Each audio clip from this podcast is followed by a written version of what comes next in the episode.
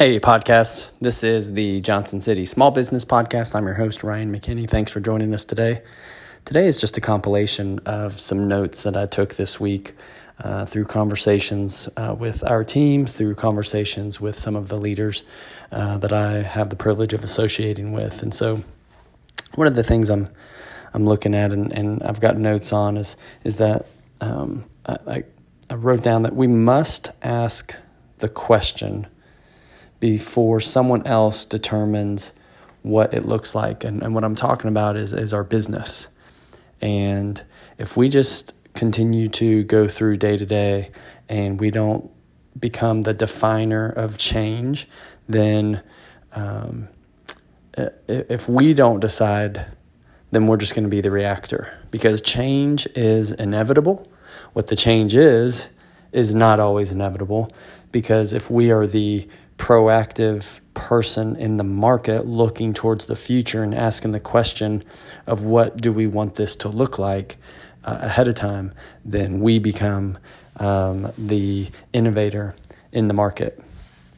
Uh, very few people wake up and say, let's hit something, right? Um, as leaders in industry, that's that's our role. The industry is all about customers and and consumer value. Um, you know, has has your company said we will offer value directly to the consumer? Um, we all have employees, and we all um, have folks that we work with. What is the value that we are directly giving to the consumer? What is the value proposition going forward? What is the value proposition to our employees? Think about that one. Another thought that I've been thinking about is, is organic growth versus disruptive growth. And, and how do you transition from just organic thinking to disruptive thinking? And the, the notes that I've jotted down are that you ask a big enough question that changes how we currently do things. So transitioning from organic thinking to disruptive thinking, it's asking a big enough question that changes how we currently do things. And and this really comes back to um, personal growth of owners, of companies, and of entrepreneurs, because the path of our business really mirrors the personal growth of the leaders in the business. Um, another thing I've been talking to some folks about this week is is just um, if if you stop working to double your income, you will find your dollars at risk. If you are not fighting to be better every day, if you do not work to um, push the envelope, it it just naturally goes backwards, kind of goes back to organic thinking, results in organic growth. And I've heard it said, you know, sometimes you're um, succeeding so slowly that you're actually failing. And that could be the case here. Uh, my challenge is to let's go have some fun. Let's challenge the world. Um Life is is is lived at the highest level when, when we never settle, right? Um, rank your rank your business, rank your life on a scale of one to ten. Um, when you're talking about business, it is um, one million dollars net profit to you makes your business a ten. Um, and when you look at life, just go to The One Thing, the book, The One Thing, or, or go to the one thing dot com website. And there's a great visual illustration of uh, the seven circles um, of life. And, and rate those circles and see where you are uh, on a scale of, of one to ten. Um, because at the end of the day, we're, we're really just competing with ourselves, right? Um, the reason why we have more is because we are getting all that we can out of each day. And on the flip side, The reason why we may not have more is because we're getting all we can from our current value proposition. The market judges us, and and it says, I will give you um, this many employees, I will give you this much revenue, I will give you this big of a business based on your value. And so then the question becomes, do you have the right value proposition for your market, right? What's your compensation look like to your employees? What is your value consumer to, to your clients? What is your office location? What's your build out look like? Who are your leaders? Who's your C E O? Who's your top top level people that you have alongside of you? What what training and, and coaching do you have to offer? Uh, big, big, big now is technology. What technology do you offer? Um, I recommend Platform Revolution to listen to or, or to read. One of the um, books that is instrumental in, in opening up a lot of minds as far as where we are and where we're going and uh, what is happening with technology. Who's your board of directors? And I probably already said it, but most importantly, what's your, what's the value that you're bringing to the consumer or to your clients? Because there are a million ways to be average. There are not a million ways to be successful or to be rich. And at the highest level of business, all businesses look the same, right? We talk about it, systems, models, technology, and people. If you're hitting all three of those consistently, um, you're doing it right. And and the um, the, um, the the challenge is that um, the mentality of, are you going to give them a fish or teach them to fish, right? Are you going to give your employees a lead, or are you going to teach them to generate one? Because this comes back to, if you control the lead, then you control the business. If you can generate the lead and control the lead, then you can replace anyone in the business to control that lead.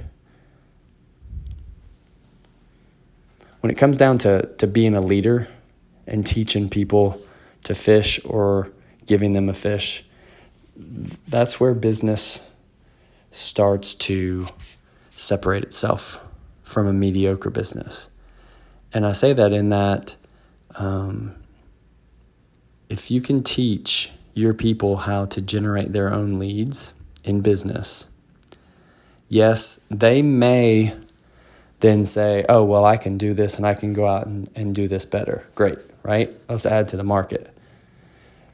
And if you teach them how to do that, and you teach them uh, about productivity, and you teach them um, how to be successful, every three to five to seven years, you're gonna you're gonna be forced to present your top people with opportunity, because if not, they're gonna look up and go elsewhere. I think the, the perspective of needing other people to lose in order for us to win um, cannot be an underlying theme in a successful business. We've got to be innovative in thinking that we cannot evolve or we cannot partner with these folks to give them the opportunity. Because in our world, if we want the best people around us, right? We just talked about, on a scale of one to ten, who's around you and who's your C E O and who are, who's your board of directors, who's helping you run your business. If, if you don't want ten plus on the rating scale of people, then you're not going to be a ten plus business, right?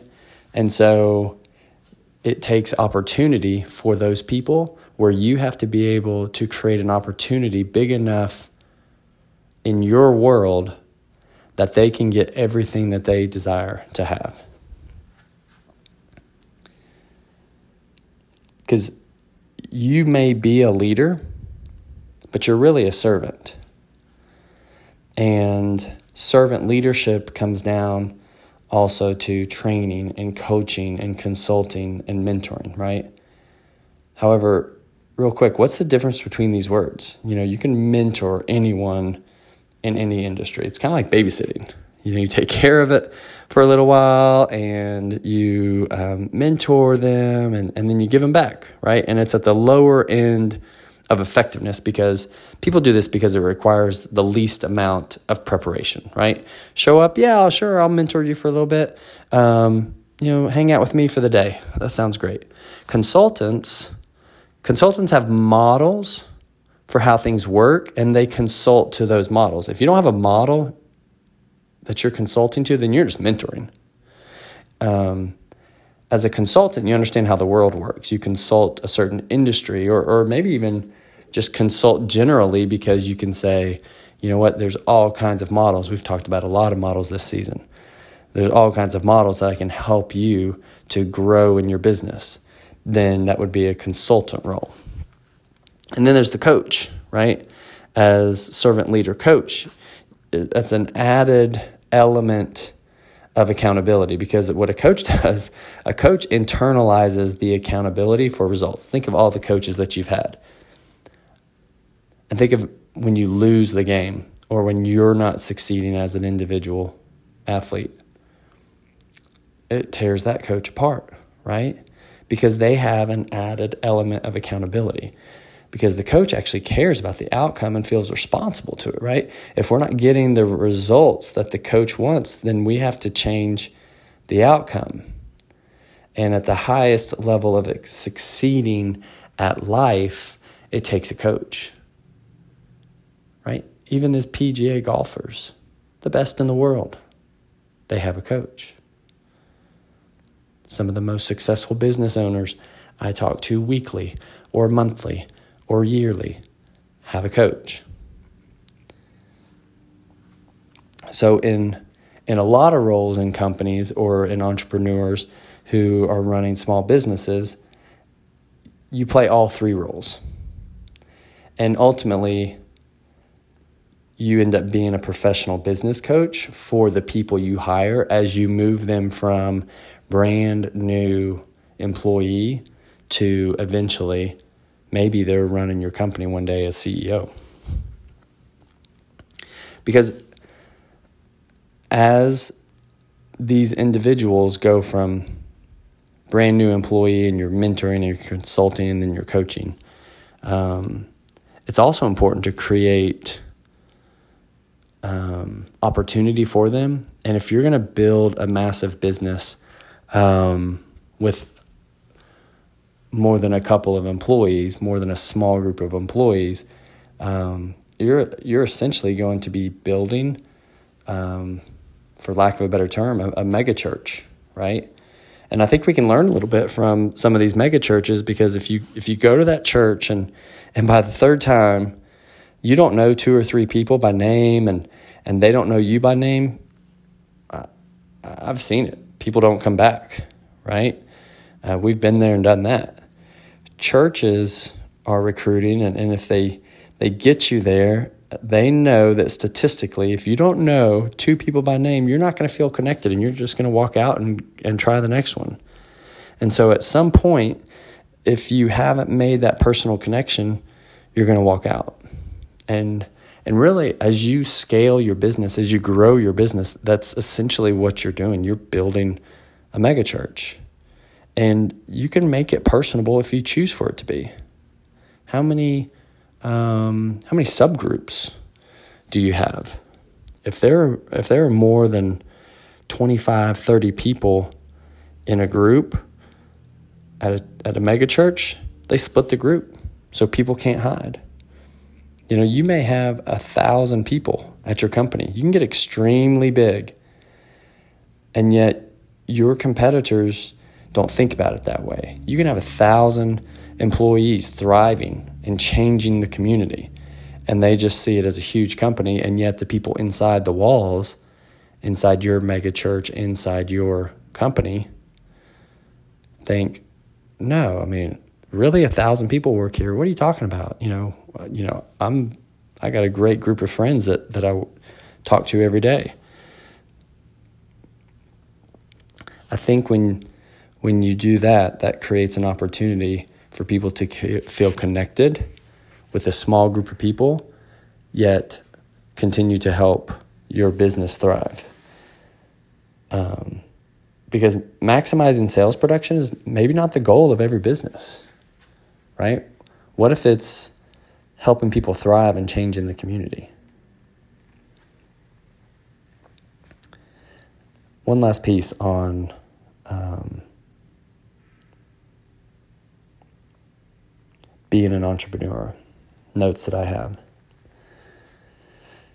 The path from doing it all, solo entrepreneur, to doing nothing, call it a seventh level C E O, is leverage. All you have to do is master two things: generate leads and hire leverage. An entrepreneur sees everything that needs to be done. And they say, golly, I mean, that's just overwhelming, right? From your seller systems, and when people come to buy something, um, what are we what are we going to help them do? What systems are we going to have in place? Of course, we've got lead generation systems and database systems, and and our budgeting and our customer care, and you know, how do we market? Um, how do we work our customer through the uh, sales funnel? Um, there's so much coordination to be going on. Um, an entrepreneur sees, sees all that. And the reality is that we are rarely the best at more than one or two things. And so to be a successful entrepreneur, you have to be great at lead generation and finding clients. That's it. Lead generation and finding clients. Because your your your your database is your business. Taught a class on that last week. And if you're a master at generating leads, you will have enough success to then hire people. And that goes back to hiring leverage. Generate leads and hire leverage.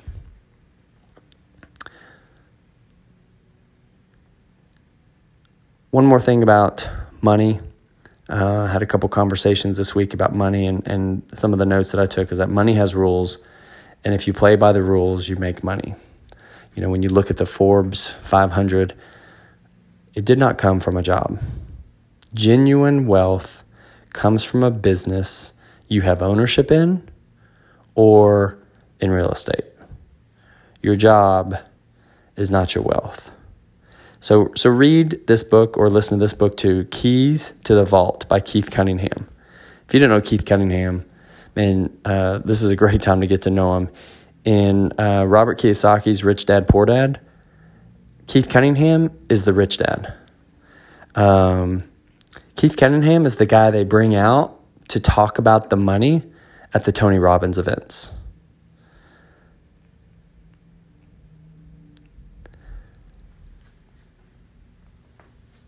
Two more things. Let's get back to talking about our clients and talking about technology. I probably could have talked about this earlier. Our end game in technology has to be the consumer. If you can give your consumer a consumer app and a browser experience online that is best in class, that will manage their uh, transaction with you from the time that they buy and own and then sell, and you give your employees or your clients the ability to provide a one-on-one relationship through artificial intelligence and through data. Um, then you'll be able to put a dollar value on a database for your employees, right? If you're selling cars and first day on the job, somebody says, I've got um, one hundred people in my database, you can put a monetary value on that. Because if you have the technology to have that one-on-one relationship and you have the artificial intelligence and the big data, go read Platform Revolution, like I just said, then you're going to be able to put a dollar value on a database. And we know that the size of our database determines the size of our business. And finally, one of the things that uh, we are really um, looking to do in our company and in the companies that, that we talk to is creating moments. And the notes that I have around that are that people remember the high point, the low point, and the ending. And in particular, how you made them feel and how they felt during the high point, the low point, and the ending. And so maybe today you look at your systems and your processes and you think, how can we create amazing, memorable experiences at the high point, the low point, and at the ending? Guys, sorry, this is a long um, monologue. Uh, just wanted to put some uh, content out there for um, the conversations that I've been having this week, and uh, I hope it will be of benefit and of value to you. Uh, special thanks to Market Street Media and the great Leighton Hart and all they do for us at our podcast. This is the Johnson City Small Business Podcast. I'm your host, Ryan McKinney. Until next time, make it a great day.